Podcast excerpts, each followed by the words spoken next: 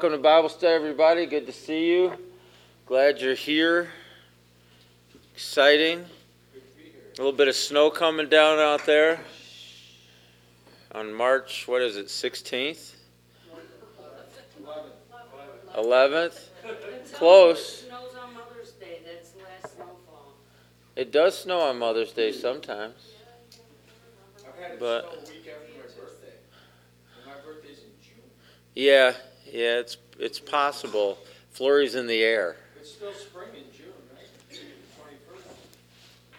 Correct. All right, well, let's start our time. We're going to pray and ask God's blessing.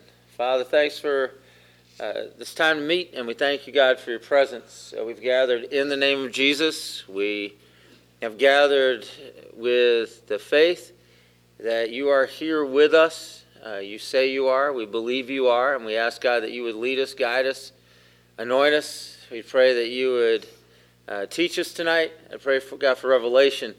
Come our way. I, I just ask you, God, that we'd be open to receive all that you want to say and all that you want to do tonight. Uh, thank you for this opportunity. Uh, thank you for this time. And we ask God that we would hear from you and we grow together and we mature together and we learn together tonight. So have your way. Pray that you would direct our time, that you would focus. I pray that uh, our attentions, our our uh, thoughts, our minds would be focused on you and on your Holy Spirit and what He has to say. We give you thanks. We give you praise. Be glorified. I ask in Jesus' name. Amen. Amen. If you have your Bibles, let's open up to the book of Job, chapter 7. If you need a Bible, you can grab one off the table. Job chapter 7.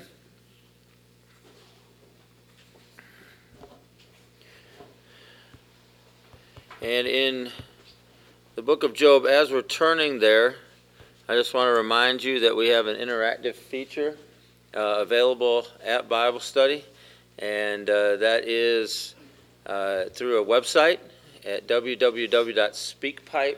Uh, those of you that are listening to our podcast, uh, we invite you to go to that website. Uh, Monday Night Bible Study is the name of the page on that website where you can find a button you can toggle and you can leave us a message, ask us a question, let us know where you're listening to us from, and we'd love to hear from you. So go on there and find us and leave us a message. We, like I said, would love to hear from you. Job chapter 7 and verse 9.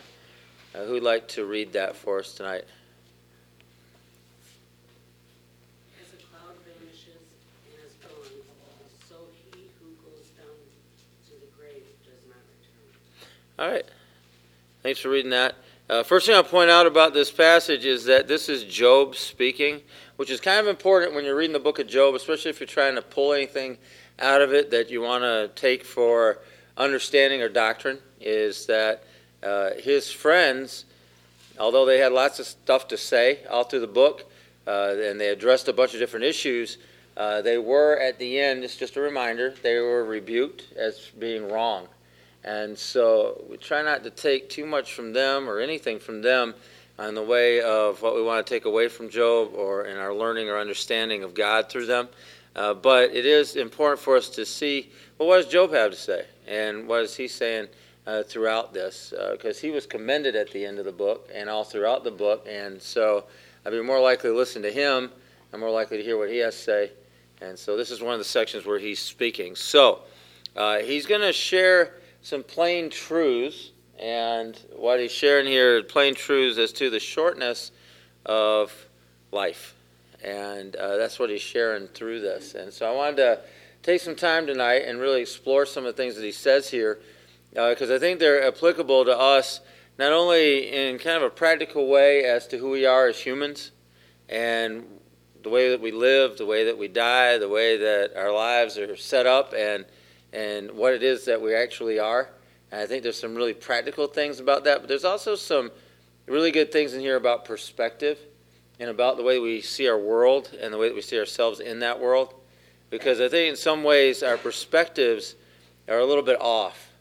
Uh, that uh, and it's not necessarily I'm off, you're off, but I think as a society, maybe as a culture. We have some interesting and kind of weird perspectives about the way life should be and the way that life should be and all the rest of those kind of things. Uh, and so I really think that some of the things he has to say tonight, uh, it says say in this passage, I mean, it can speak to some of that, and I think some of that plain truth is kind of important to us as we gain an understanding, as we gain uh, perspective. Now, he compares life, what does he compare life to at the beginning of this? Clouds. Uh, what do you know about clouds? They kind of come and go. Uh, if you've ever seen any clouds, uh, uh, there was uh, just the other day, there was a picture up yesterday of a mountain. Uh, I don't know, if those of you that were here, you might have seen that. Uh, and it was just a, what it was, it was a picture, literally a picture of a mountain, Algonquin Mountain up in the, uh, or Algonquin Peak up in the Adirondacks. And earlier in the day, in the picture, the, the mountain's clear. And all you see there is just a sunshine, blue sky, and a mountain. That's it. But earlier in the day, the top of the mountain was surrounded by clouds uh, that before the picture was taken. And so as the day wore on and as the sun was really you know out. It was a cold day but the sun had been out all day and the sun rose and was directly over. Those clouds disappeared.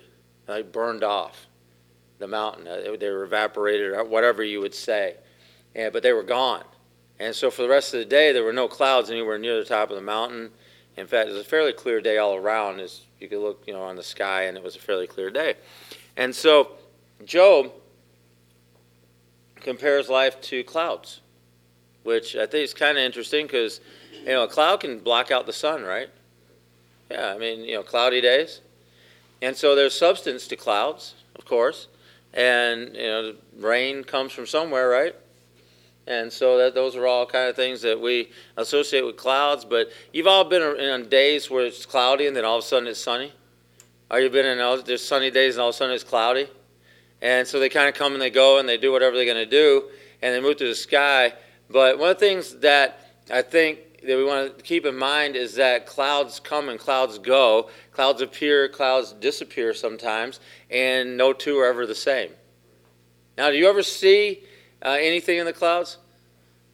I mean, you know, like if you look up, I, I think I did this more when I was a kid than I do now, but you can imagine different things and it kind of looks like different things. Sometimes I think clouds really look like something, like like a person's face or something. I try to take a picture when I see something like that, but uh, and, and, those kind of things. So, uh, but no cloud is going to be the same again like that cloud. It's just there, it's gone, and that's it. It appears and, and whatever. And Job's point in that obviously, if you're following along what he's talking about here, is that there's a uniqueness to each one. There's a there's a purpose and there's a substance and there's something important about each one and, and in their place and in their function and whatever they're doing up in the sky. But there'll come a time and there'll come a place where they're just gone. And then there'll be a new cloud that will arise. There'll be something else that will come. And if you think of that in terms of individuals, think of that in terms of generations, you think of that in any term you want, what he's trying to say is that there's a transience to life. And that the sky stays the same, but the clouds come and go. The sun stays the same, but the clouds come and go. The earth stays the same, but the clouds come and go. And so our perspective can be different one day to the next. I was just talking to Chris, he's from South Africa, uh, not used to how gray it is here. And I'm not used to how gray it is here. I didn't grow up here. And, and, it, and I struggle every winter with the gray it, that it, there's the lack of sun, I guess I would say. And so there's this real cloud cover, and, and, and it's a real issue for a lot of people. And when I say struggle, I mean I have to keep myself busy a lot. And I say struggle, I mean I'm fighting feelings of depression, or I'm fighting feelings of feeling down, or whatever it would be those are real things. I mean, they've done studies on those things. They, I there's, there's something that uh, not just in the United States, not just in Syracuse, but in places that there's a lot of cloud cover or there's a lot of darkness. Certain times of the year, people struggle with certain issues. And it's a real thing. And in, in interesting perspective wise, uh, I don't think you get this much cloud, not this much clouds in South Africa. Uh we we do get but it's not as humid and obviously it's like LA so it's always super warm right. And it, it comes and goes, right? Right. And so, you know, you think about here, sometimes you get a cloud cover that can last for how long? Yeah, like days, right? right. So it does. I mean, and it just lasts. And, and there's other places like this. I mean, where Tim is in Northern Ireland, in Belfast, it's, it's cloudy. And, and, and there's, a, there's real issues in the city of Belfast, real mental health issues in the city of Belfast because of the cloud cover and because of the lack of light. And, and he got there, and everybody's like, how do you know, how are you dealing with the lack of, of sunshine and all of that? He's like, ah, it just seems like home. He grew up here, right? right? I mean, that, that just uniquely prepared for Northern Ireland and, and living there. So, The paler you are, the better you're suited for Syracuse. Yeah, correct. I mean, and people, maybe someone in Belfast is being uniquely prepared to live here. I don't know, but it's it's that's one of those things. I actually looked it up for Sundays versus uh, sun, sunny days versus cloudy days, and compared it to two cities between Syracuse and Belfast. We're actually cloudier than they are. Yeah, and they're pretty cloudy. So, but but statistically, we have less sun sunny days than they have And we get more vouchers. Which is pretty amazing. Yeah, and, and there's other places like that. So, but our perspective changes, all right, as the days go by, and depending on what the clouds do, they do have an effect. And our lives are, you know, we, we have an effect. And, and, and I, I just wanted to say that because I I think sometimes somebody could read this and say, well, we're just like a cloud and wisp, we're gone. And that's not really what it's saying. What it's saying is, is that you know, there's an effect, there's a purpose, there's a time, there's a season, there's whatever you want to say. But the, the fact of the matter is, is that no one, no two will be the same. And when the time is up, the time is up. And so the clouds come and the clouds go, and that's it. That's what he's saying. He's not disparaging us as meaningless. He's not saying our lives don't mean anything. He's not saying that that we have no purpose or anything or no effect or anything like that. He's just saying that there's a transient nature to life, at least life on this earth. So he talks about death, and one of the things that he, he says about death is that it is a certainty. And it can do us some good to apply that to our lives. Now I know this isn't the most uplifting topic right this second, but we'll get there. Just just hang on a second. But to apply the certainty of that, um, I grew up in a culture that uh, people talked about death all the time. Right where I grew up, in my family, uh, my grandfather being in the ministry, you know that that was a part of our lives. Uh, he was a pastor of a church, and so people die and they usually see a couple different people. All right, they'd see the, the the funeral home guy, and they usually see a minister or somebody if they want a funeral done. And so, as as things would have it, that we would hear about death, and so it was just a part of our conversation. It was a part of our lives, and we had funerals at our house. Uh, where they brought the casket into the living room, and sometimes people were married in there, and sometimes people had their funerals in there or we had it at the church, or or wherever it would be, or we'd all go to the funeral home and we'd have it at the funeral home, or we'd do a graveside and we'd have it at the graveside, or some combination of the two things. But it was just a part of our lives. The funeral director, one of the big funeral directors for the city that we lived in, lived next door to us, just across the road, but he's the next house over from us. And so we were good friends with them. But he's the funeral guy, grandfather's the pastor guy. And so it was just, you know, whatever. It was just what happened.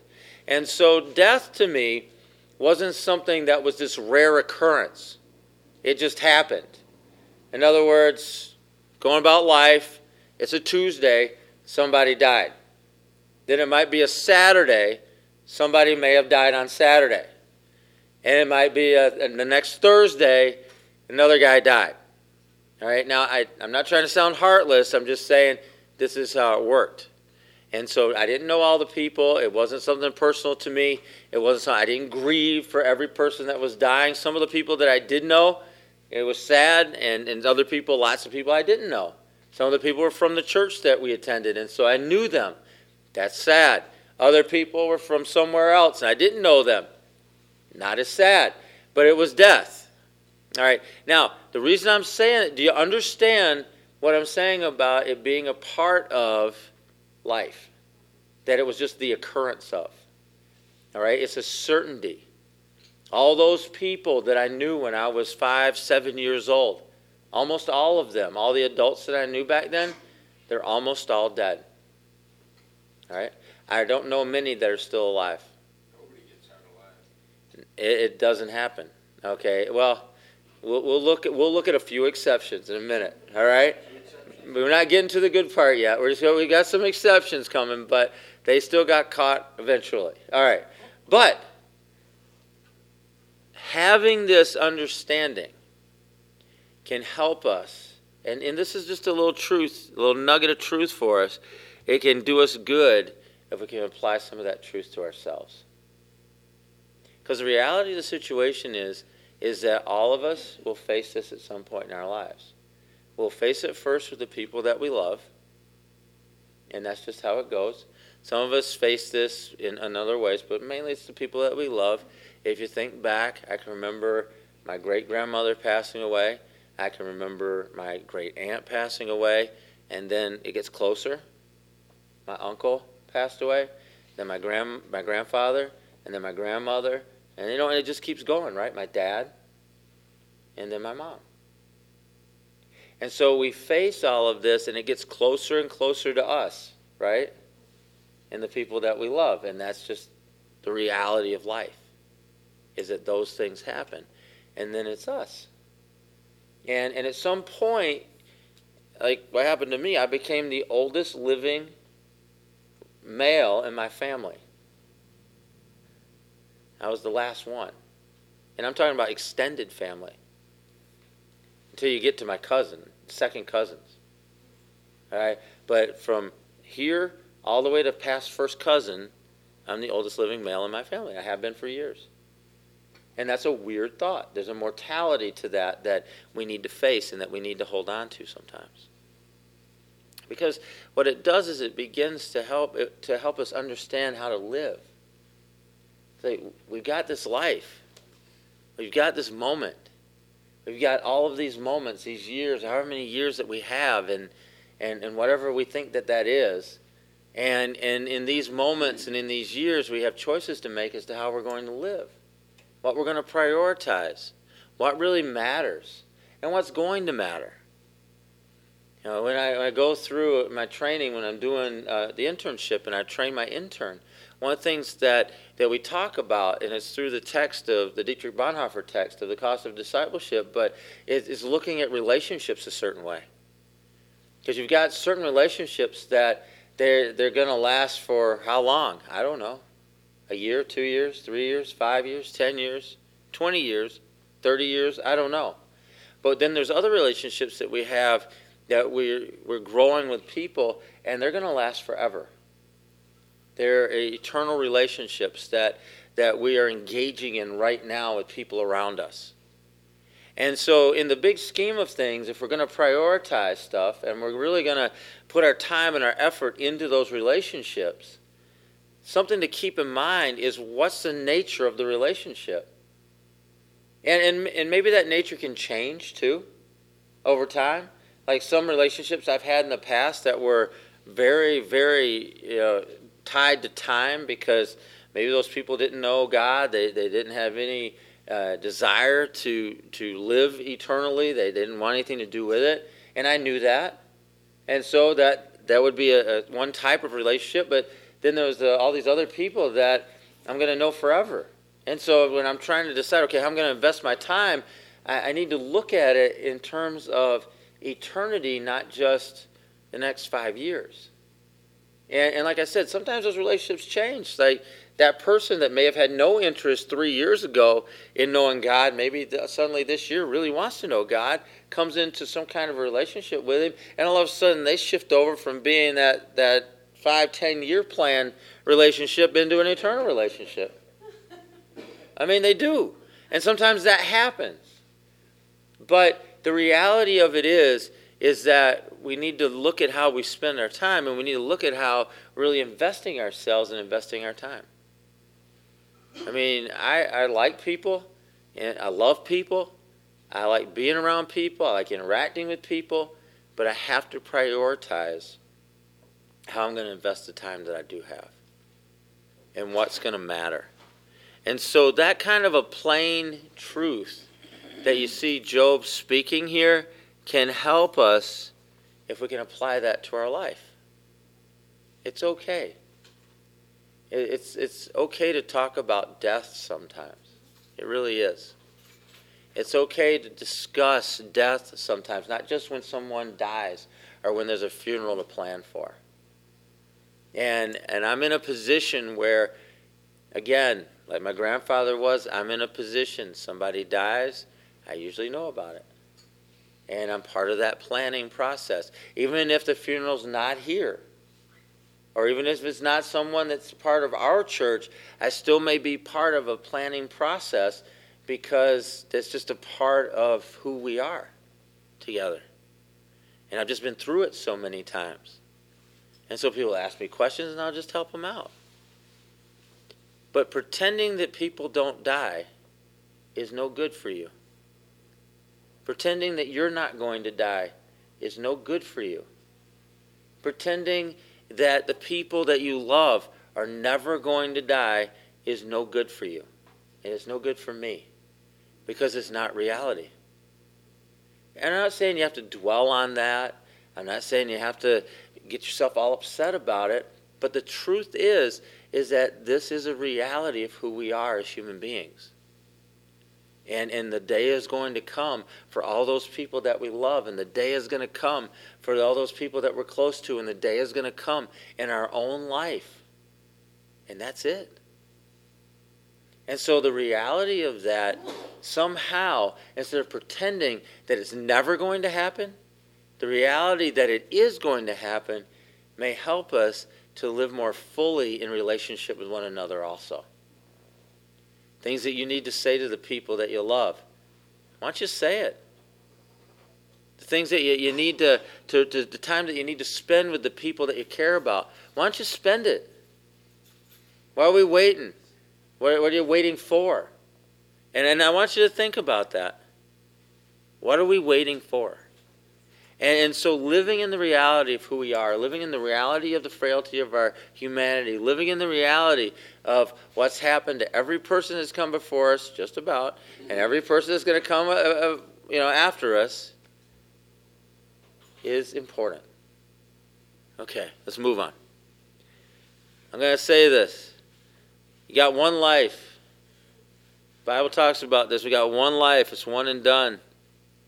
That's it. Right? I, I don't know. I know I don't talk about this a lot, but I do want to say plainly that this is it. You got this life in the physical. This is it. And then you die and you're done. you don't come back as a zebra. Right? At least not according to our faith tradition. That's not what we believe. Other people believe whatever they believe, but we don't believe that. That is not a Christian belief. And so we get this life and we invest into this life as fully as we possibly can, and then it's done.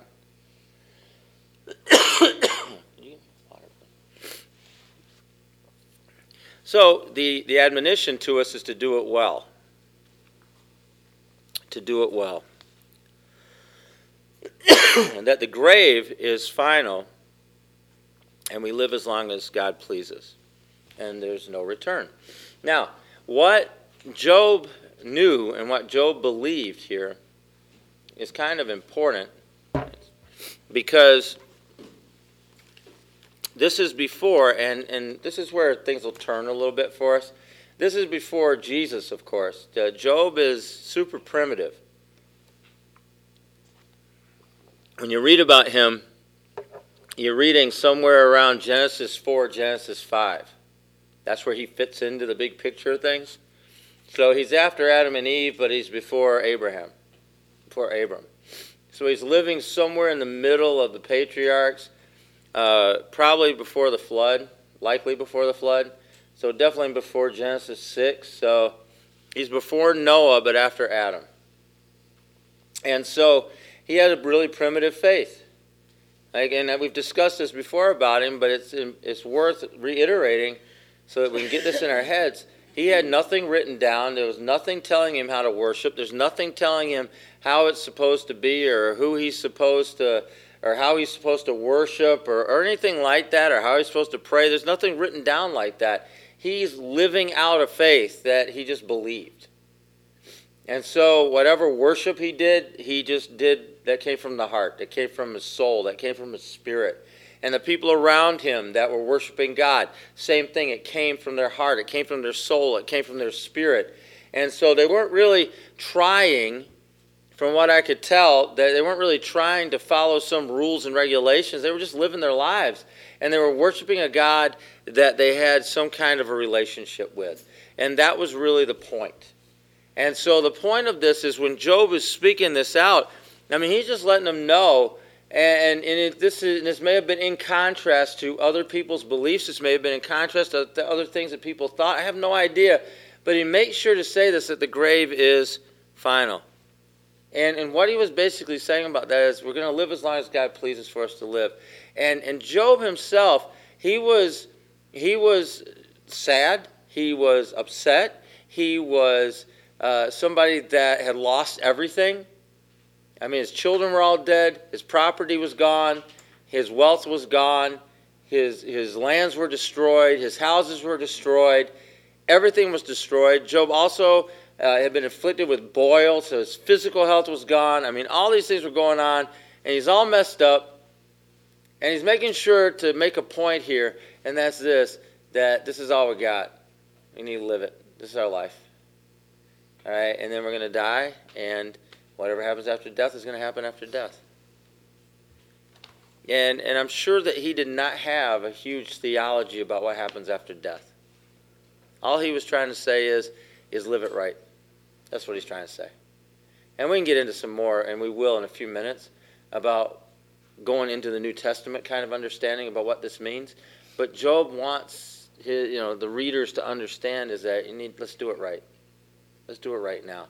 And, and so and let's live like we understand that. And he also makes the and he makes the uh, the statement that there's no return. And so when he talked about the grave, he was talking about kind of a simplistic thing, kind of the, the place of the dead. In the Old Testament, it's called Sheol. Just where, and that's just where they believe that dead people went. And so basically, what he was saying is, you're not going to live on the earth anymore the way that you did, you know, like normal, like the present state of things, like that you are right now. It's not going to happen. That's not what's going to happen. And he wanted to make sure that they understood that. Okay, now in the Old Testament. there were a couple guys, there were a couple prophets, and there were one after the other Elijah and Elisha. And they give us a little bit of a taste of what's to come. And I got a bunch of verses, so I need some help looking these up, and then we'll, we'll, we'll go from there. Okay, and, and here's a, a, few of the exceptions to what Job was saying here. Uh, the first is in 1 Kings 17, and this is Elijah And, and this has to do with the widow of Zarephath, that Elijah was staying at her house, and there was a supernatural. if you remember the story, there was a famine that was in the land, and Elijah went to stay at this widow's house, and she had no more food. In fact, she was cooking up her last little bit of bread and, and stuff to, to feed her and her son, and then they were just going to die because they didn't have any more food. And Elijah said, Oh, no, uh, you're going to get supernatural provision. I'm going to stay with you. You'll always have some oil, you'll always have some flour, uh, some, some mix to make some food with, and you'll always have enough. And so, supernaturally, there was a provision that was made over this woman's house, that was made over her life. All right, so 1 Kings 17, can somebody read verses 17 through 24? This is the longest one that we're going to read. The rest of them are just verses. So, 17 through 24? yeah. Now it happened after these days that the son of the woman who owned the house became sick. His sickness was so serious that there was no breath left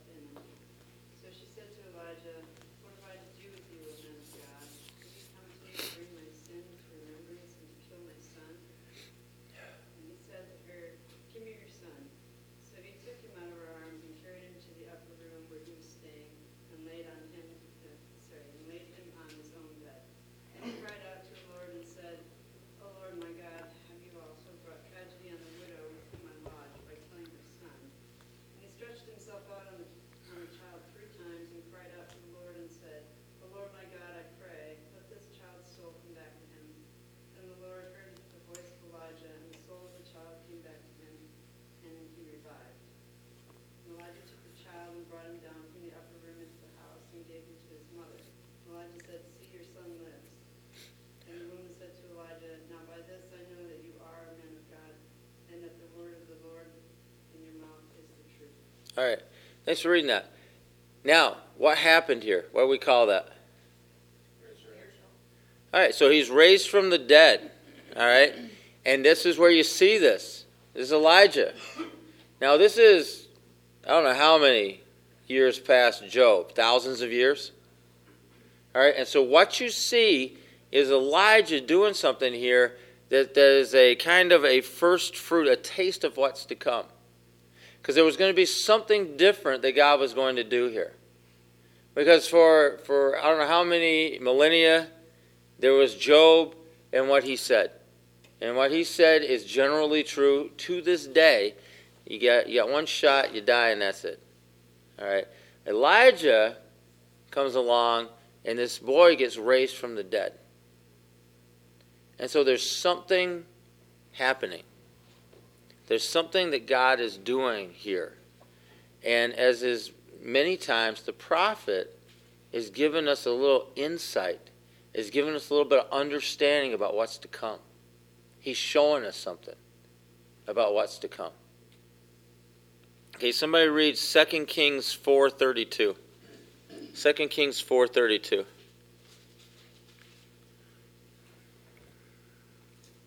When Elisha arrived, the child was indeed dead, lying there on the prophet's bed. Keep going. He went in alone and shut the door behind him and prayed to the Lord. Just keep going until he gets raised. down on the child's body, placing his mouth on the child's mouth, his eyes on the child's eyes, and his hands on the child's hands. And as he stretched out on him, the child's body began to grow warm again. Elisha got up, walked back and forth across the room once, and then stretched himself out again on the child. This time the boy sneezed seven times and opened his eyes. All right. So here's another little okay, another glimpse as to what's happening here. You got the first boy with Elijah, and here's the second boy with Elisha. And again, he gets raised from the dead. He's dead, he gets raised up. So there's a resurrection that takes place. All right. So we got a little bit more coming. All right. Let's look at 2 Kings 13 21.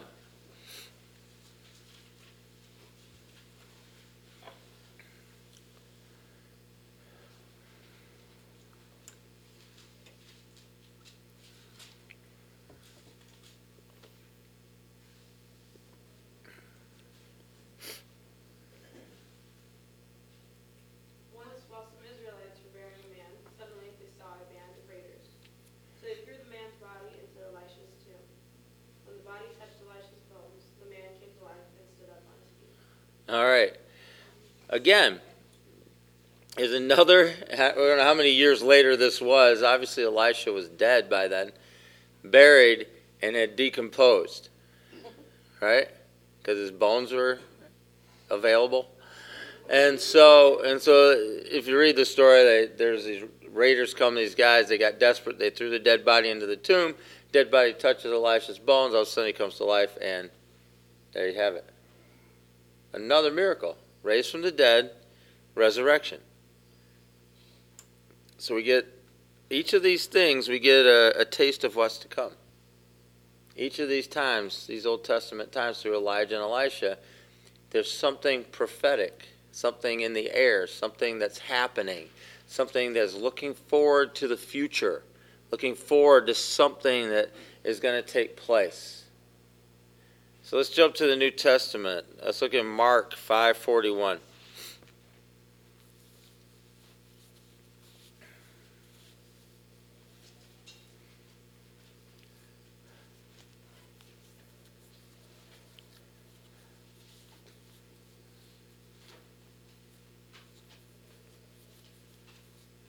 He took her by the hand and said to her, Talitha, koum, which means, little girl, I say to you, get up. Immediately the girl stood up and began to walk around. She was twelve years old.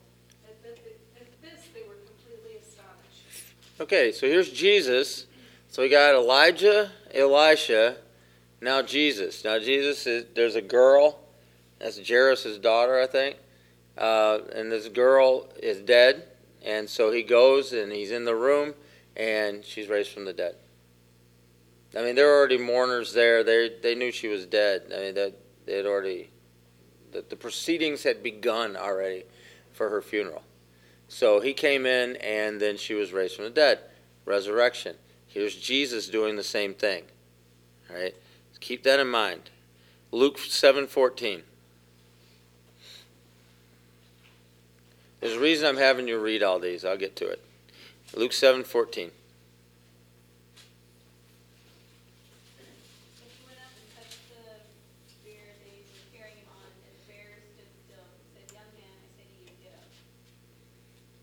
And what happened? You can read it. The dead man sat up and began to talk, and Jesus gave him back to his mother. All right, so this is a funeral procession, uh, uh, procession that's going through uh, the town that Jesus is in. So he stops the funeral and he touches the, the boy that's on, he's being carried through town, and the boy gets up and he begins to speak, and he sits up. So, again, raised from the dead. And, and this is something that is now happening. You think about Elijah Think about Elisha and now Jesus. And you see something happening and you see the momentum moving forward. Now, this is taking place over thousands of years. But you see, all of a sudden, within a year, you see this momentum begin to move forward, right? And so let's go to John 11 43.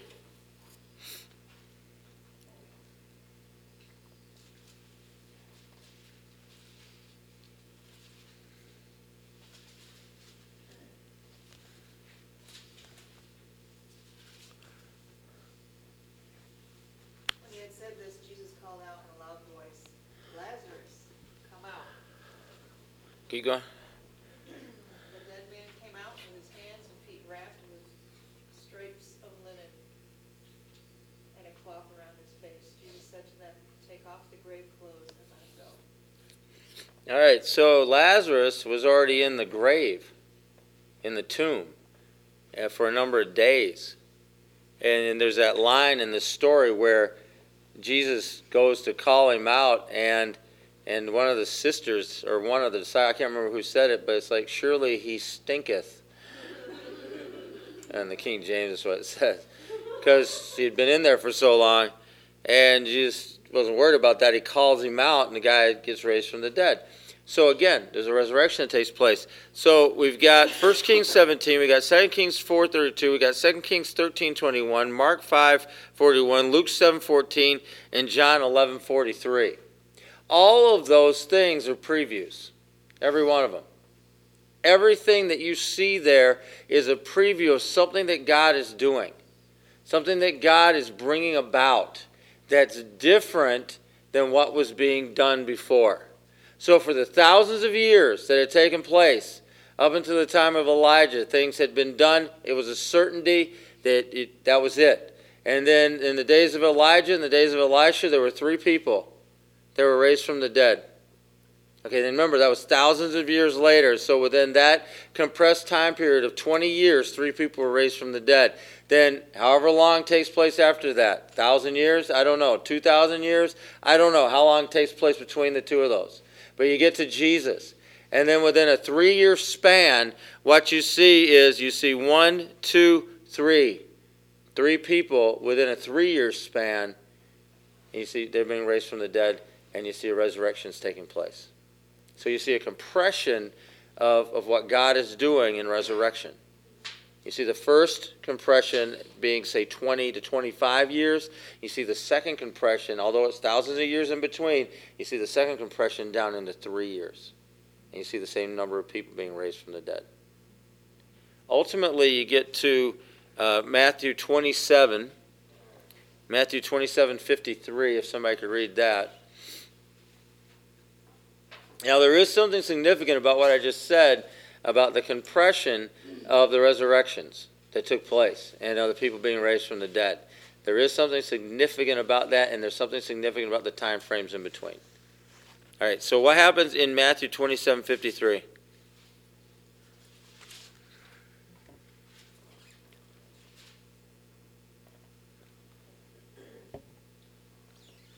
They came out of the tombs, and after Jesus' resurrection, they went into the holy city and appeared to many people.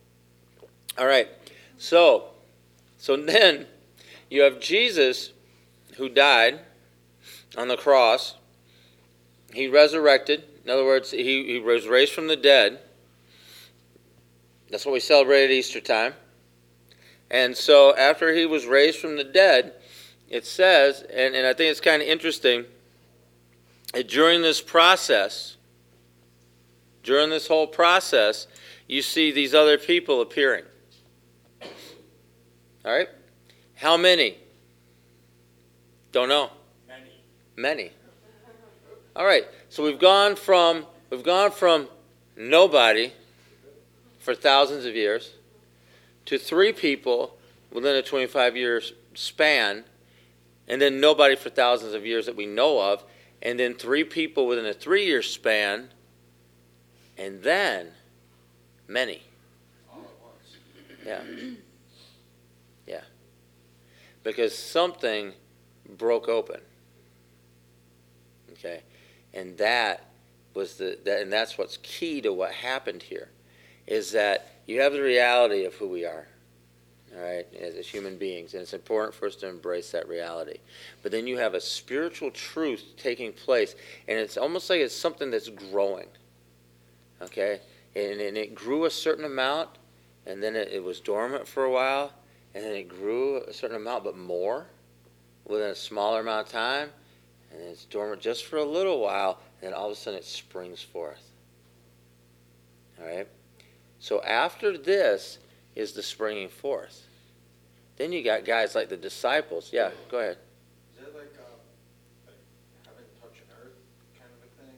Is it like tabernacle, the curtain tore, right? Right. And th- this was like, this is when Jesus died, right? This happened, right? So it's like heaven touched earth, the boundary between heaven and earth is vanished. So these holy men, uh, they came up. So what is so yeah, if you want to I don't have any objection to thinking about it that way, even any way you want to. The the point that I see as and, and the way that I see it is that all of a sudden this changes things. All of a sudden uh, the, the presence of God is not confined. And where the presence of God is not confined, and, and willingly he was confined, but it, it's no longer. And so his presence is where? Everywhere. And how strong is it? It's strong everywhere. And so it, he's everywhere all the time in, in, in a recognizable way. All right. And so uh, theologically, I would say he's always everywhere all the time, but, but there's, there's certain times that we recognize it more than others. And that's on us, not on him. That's on us. Okay. But he's recognizably everywhere we go. He's recognizably present. He's recognizably with us. The power of God is recognizably manifest. And so that's what you're seeing here is that manifest power, that manifest presence of God. And so what does that produce? It produces life. It produces life where there is no life. It produces life even among those that have been dead. How long? Doesn't matter. Doesn't matter. Think about Ezekiel and the vision that he had. I mean, he's, he's prophesying over a valley of dry bones. And as he's prophesying over that valley of dry bones, they, they begin to come together and they begin to come to life. I mean, what is that? That, that is resurrection. What is that? That is life. That's what he's prophesying. That's what he's speaking over. And so, again, vision, again, looking toward the future, again, the prophet giving us some understanding about what's going on. And that's what you're seeing there. So then you get to the New Testament, you got Jesus, these people, this kid, the, the girl, and, and uh, Lazarus all being raised from the dead. That's what you're seeing in that? All right, in that compressed time frame. Well, then you see all of a sudden you got people being just getting up out of the grave and walking around and appearing to people. And it wasn't just one or two, it was many. And people saw it, and, and people uh, responded to it, and people recognized it for what it was. And so then there was a, I believe that then there was this gate that was opened in the sense that the apostles, whoever they were, and we know their names, of course, but they were uh, now beginning to move in this same kind of a ministry. You know, we see Paul, uh, the boy that, that fell asleep listening to him preach, which some of you are in danger of right now. fell out of a second story window. All right. He fell out of a second story window and died. And, and Paul, I'm sure he felt badly about it, you know. It's one thing when people are sleeping and, and resting soundly, you can kind of feel good about that. But if somebody fell out of a window and they're dead, you know, I mean, he went and that boy was raised from the dead. And, and you see this as becoming more and more not just of something that happens every few thousand years or three times in a three year span, but something that God is doing.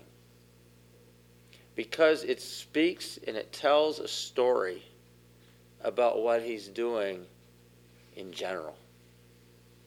From being just a picture, just a view of what was coming, from being just a hint of what was going to take place like it was over those thousands of years, it's become this is what's happening. And what's happening is is that we have the opportunity to live forever. And we're going to die. Every one of us, we're going to die. But we're also going to live again. And the point of all of this, and, and anytime this happens, and, and anytime that the people are, are raised from the dead, anytime that these signs and these wonders are shown, is to point toward a bigger picture, a bigger truth, and a bigger understanding that we're all going to die. I mean, really going to die. But we're all going to live again. Not like we do right now, but we'll live again in eternity. Right? That that uh, we we don't believe we don't believe in reincarnation. None of us do, as far as Christians are concerned. We just don't. Other religions do, but we don't. Um, we don't believe in a lot of other things that people believe in. But we do believe this that we're going to die. We're going to die. But we're also going to be raised again. That we do believe. We celebrate that every Easter. We celebrate that uh, hopefully just about every Sunday when we're celebrating the life of Jesus in us that we are celebrating these type things. So, a couple places. First fruits of the resurrection, that's Jesus. John 11. Got a few more verses for you. And then we'll be done. John 11, 25 and 26. Jesus told her, I am the resurrection and the life. Anyone who believes in me will live, even after dying. Everyone who lives in me and believes in me will never, ever die. Okay. Do you believe this? So here's Jesus. He's given a new paradigm, isn't he? He's given a new way of thinking about it. Uh, yeah, these people understood, know, life and death. They they didn't live as long as we do, most of them. And uh, some of them did, some of them didn't. But they had at least some kind of rudimentary understanding about what it is. Well, Jesus is telling them, he's like, well, this is the new way this way, this is way it's going to happen now. Here's how it's going to happen. You're going to be raised. You believe in me, you're going to live forever. That's what he told her. That's what he told her. And so, in fact, in the New Testament, it begins to speak about us, Paul specifically, begins to speak about people because he wanted people to kind of get this in their brains about how it's going to work. He started talking about death in terms of what? You know what he called it? You remember? Yeah. He started speaking in terms of death as falling asleep. Because he wanted people to understand that they would wake up again, but different. But he just wanted them to get, get that in their heads.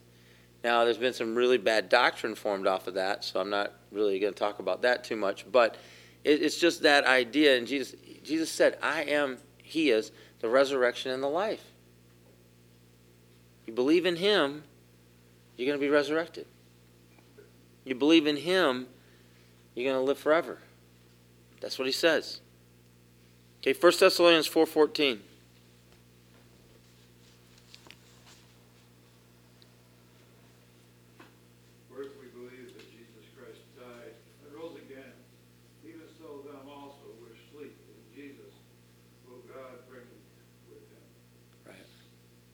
So, in other words, there's a faith here. You, do you understand? He said there, right there, he said there's something you need to believe. You need to believe three things. One, you're going to die. Okay? But you're going to be raised again. And then he said, you're going to be with him. Right? So it's, it's a simple process and and a simple paradigm, a simple way of thinking about it, a simple, uh, a, simple pattern to understand and, and to believe in. And, and I know- I know it might seem simplistic, but, uh, and I can just speak for someone, I've heard this my whole life. Because again, I grew up in a culture of, and I don't want to call it a culture of death. It wasn't a culture of death. It was just, it was talked about all the time. And I heard how many funeral sermons in my life. All right? And, but I heard people talking about Jesus is the resurrection and the life. I heard people talking about you're going to die. But if you believe in Jesus, you'll live forever. Jesus died and he rose again, and so can you. I, just, I heard this my whole life. I, I don't know that it, it seems really simple, and yet I run into people struggling with these ideas because they mingle in other things with it like well was was was i really a good person or was that person really a good person or this person was involved in this or did that or whatever else? And and they've got all of these different uh, criteria and, and weird understandings and trying to put other weird things on it or, or whatever. I don't even know what those weird things are. And i'm just trying to give you some scriptures and that's why we're reading all these because i can give you my opinion but I'd rather you just hear it. I'd just rather you hear it. And, and build your own. Build your own thoughts about it. But can I just say this? At least think about it. Please. You know, and, and not to be morbid or anything, because I'm talking about hope here. I'm talking about life forever here. And then really, there's nothing morbid about it. There's hope involved in this. It's infused right into it now. There's life infused into this. There's truth and there's hope and there's future infused into this. There's destiny infused into this. It's, it's powerful. All right, we have three more verses. Yeah, Nikki. So what, so what, like, if, like children who are too young to believe, Right? so does, is that saying that they're not going to be living eternal life? Why? Because they, how do you know if they believe? I mean, they're too young to know. Well, why would they be expected to? Like, I don't even know how that would come up. See, that's one of those things that gets wrapped into it. I'm, I'm, just, I'm not picking on you. But it's one of those things that get wrapped into it. I mean, like, what about children? You know, I mean, are they, you know, they, they poop themselves too, but I mean, do we hold them accountable like we do the rest of society that's old enough to know better? Yeah, I mean, they're- children don't have the capacity to be able to, to understand what they're doing until they have an understanding of what they're doing. On anything, on any level whatsoever. So we have no expectation of them on any level to, to take responsibility for their actions until they reach a certain age when they can do that. But when is that? I don't know. When they stop pooping themselves, I guess. and they figure out how to get on a toilet. And even after they figure out, you know, you're starting to potty train them, they're still going to poop themselves every now and then because it's the way it goes. At least mine did. Maybe they were slow, but that's what they did. And they went back to their old ways a little bit and stuff, but then they finally figured it out and they did. I figure if I can have grace, that much grace, I can have that much grace on my kid that, that he's going to make a mess out of his eating and he's going to poop himself and he's going to pee himself and, and he's going to break stuff and he's going to be loud when he shouldn't be loud and he's going to do a bunch of things he shouldn't do. If I got that much grace, how much more grace does God have? I'm just a human. I'm not even a patient human and I got that much grace. I mean, I'm, I'm not even that good at it and I got that much. So, so I'm not picking on you. I'm just saying, I think that's one of those things people try to complicate on things that we don't, we don't have any of those expectations anyway. So it, it, I don't see how that could exist. So it would be considered bad doctrine to say, well, it's the responsibility of the parents to have the faith in the child, right? Yeah, how? Do you poop for them? No, they make their own mess and you clean it up. But, but Yeah. sometimes what is put on it. I understand, and I, I'm just saying that I don't know that I don't see how that makes that's in line with what we're looking at. Yeah, yeah. I, I think that that is an extra complication that got added on later, and we can look. You can trace the history of how that got added on, but it's a it's just an extra complication we don't need. You know what I mean, I mean, you think about it. Your parent. What was the infant mortality rate 2,000 years ago? Pretty high, probably. What, are you going to throw that on the parents? Seriously? Oh, that's one more thing? Oh, did you make sure you had the faith for your child? Or they, you know, how crazy that is? Like, why? Why? I don't know. Anyway. All right, three more verses. 2 Timothy 1.10. Thank you for that, Nikki, because that was a good question. I appreciate you asking that. Because you can probably apply my answer to that to a bunch of different things, too. You start applying that to some other things that would fall in that category that people worry about. There's nobody else responsible for your. Right. your Salvation. Not ultimately, no. 2 Timothy 1.10. It has now been revealed through the appearing of our Savior Christ Jesus, who has destroyed death and has brought life and immortality to life through the gospel. Right. So, part of the victory of Jesus is, is victory over death and hell and the grave. So, he gives us victory over that if we have faith. If we have faith. Now, Job, go back to Job. He didn't have Jesus, right? No. And so, what was, what was the grave to him? It's the end. That's all there is. But the grave isn't the end for us. Why? Because we have Jesus. And so at his appearing and through his work, he has gained victory over death and the grave. That's why it's important. Because everyone knew before him that that was the end. That's it. That was it. And, I, and I'm still going to maintain that you got one life and you need to live it with an eyeball on eternity because you need to make your choices right and, and do the best you can and do it well. While you have while you're living on this earth, do it well. But the difference between us and Job is that we, we die, we're gonna die. But, but we serve a, a king, we serve a, a, a master, we have a friend in Jesus who obtained a victory over death and the grave. And so we're going to have life eternal. And we have that hope. He didn't have that hope. We do. Because we know. Okay, 1 Corinthians 15. 1 Corinthians 15, 25 and 26. Yeah, we got two more. Two more. We're good. We're good. This one and another one. 1 Corinthians 15, 25 and 26. For he must reign until he has put all his enemies under his feet. The last enemy to be destroyed is death. All right. Yeah. Destroyed, too. Yeah. Destroyed. All right. Jesus must reign. Jesus must reign. Does he reign? He must. He must. That's Yeah. not in prison or held for a while, it's destroyed, done. Stick a fork in him. Done. But he must reign. Last verse. 1 Peter 1 3.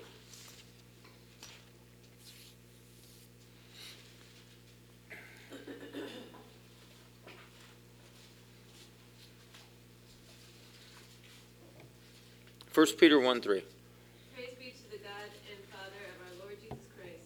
In his great mercy, he has given us new birth into a living hope through the resurrection of Jesus Christ from the dead. Thank you. And so the part I want you to take out of that is that this is a living hope and a living victory. It's constant if you choose to live in it.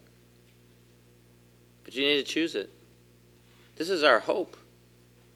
This is our hope. This is our victory that He gives us to live in always. And, and so you take your 80 years or however long you're going to live, Right, you take it and do it well. But He gives us a way that we can do it well, and that is we can live in hope. We can live in victory because it's a living thing. And He gives us the opportunity to live in that hope and to live in that victory. But again, I, don't fool yourself that people aren't going to die. They're going to die. But we have a hope in that and we have a victory in that. Don't fool yourself that you're not going to die. When I was 21, I didn't think I was going to die. I was wrong. And I went about kind of proving it, you know, and, and almost proved myself wrong back then a few times. We're going to die. We can live in a hope. Why? Because we know what's on the other side. Jesus must reign. And as Jesus reigns, guess what gets, gets destroyed ultimately? Is death. Right? Death.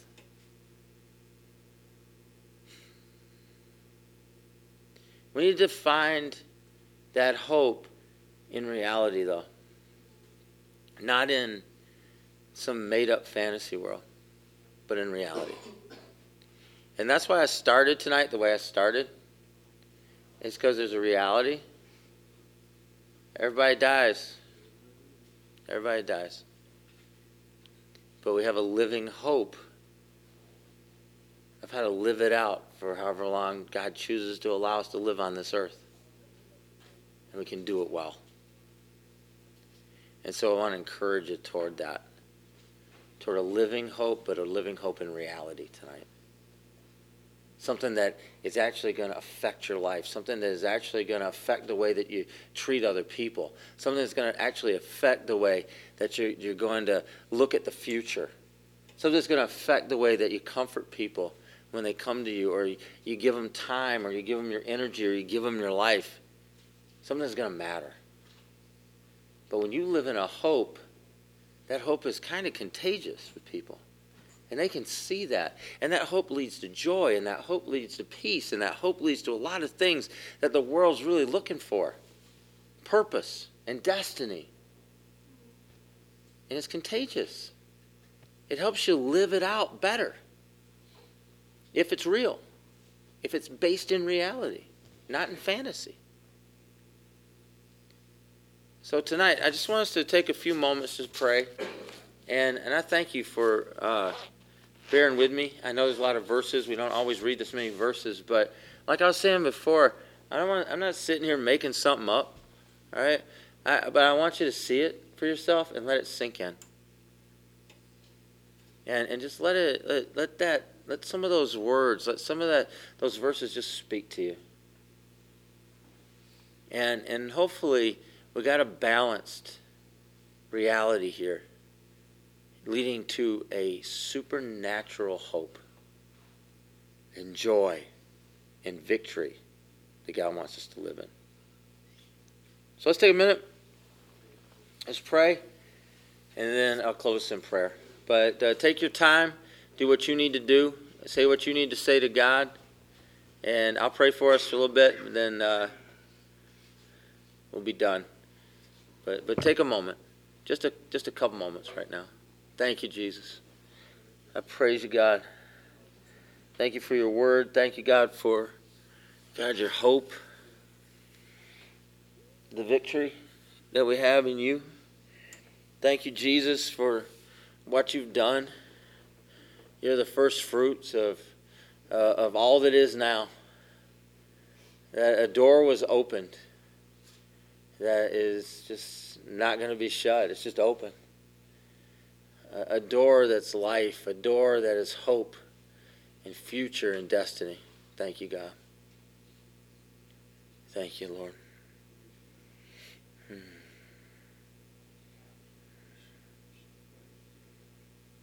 Jesus.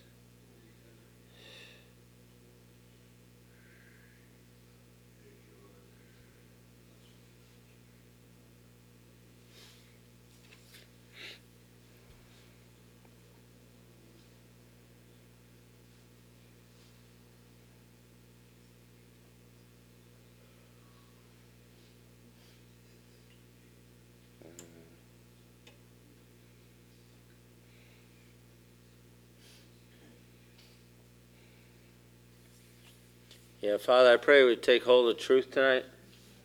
and uh, we leave behind other stuff, uh, whether it be fantasy or whether it be half truths or whatever. God, I just pray that we just take hold of just the truth of your word, take hold of some reality tonight. And I thank you that in that reality uh, that you present in your word, that, man, there's hope and there's a future and there's life. And, and God, there's uh, eternity. And so I pray that we would live in a reality that encompasses all those things the reality of, of who we are, the reality of, of the, uh, the nature of our being, reality of our frailty, the reality, God, of our life here on earth and, and what that looks like, the reality of death as the natural conclusion of our physical being here. But I, I thank you, God, tonight it doesn't end there. That as we have faith in you, you are the resurrection and you are the life, and that you give life to us, and that there's an eternity waiting for us. And so, God, as the generations who've come before us found hope in that, as the generations who came before us looked forward to that place and looked forward to that rest and looked forward to that peace and looked forward to that reality of life in you, I pray, God, that we would live in that kind of hope and we would live in that kind of assurance and we live in that kind of faith. We live in that kind of place of, of peace and future and purpose. Because, God, I thank you that living in that kind of hope is contagious. And I pray, God, that we'd be contagious to the people that are around us. Ministers of peace, ministers of joy, ministers of hope into people's lives. I pray, Holy Spirit, you say you're the you are the comforter. I pray that you would use us in that as we comfort people, as we speak into people's lives, as we are the bringers of, of your message of hope and life. So, God, I, I pray that we are a victorious people living as a victorious people. And I pray, God, that that victory that's all over us will be all over everything that we do. I pray, Father, for some that are here that we, you would raise them out of defeat right now in the name of Jesus. People that have been mired in defeat in their life, people that have been under the weight of defeat in their life, people that have been living downcast and defeated in their life. God, I pray that you would lift them out of that. And I ask you, Father, to bring them into a place of victory. Jesus, you arose victorious and you give us life victorious. And I pray, Father, we'd enter into that victorious life in Jesus' name. Thank you, God. Thank you, God. Thank you, Jesus. Yeah, I pray your deliverance out of the lies of the enemy, your deliverance out of defeat in the name of Jesus. Victory, God. Deliverance into your victory, God, in Jesus' name. Oh. Thank you, God. Thanks, Lord. God, I pray some of this will stick. Stick in us. Stick it in our hearts, our minds, our spirits, our souls, God. I pray some of this would stick in us. If we ask it in Jesus' name. Let's agree by saying amen. Amen. God bless you. Good to see everybody tonight.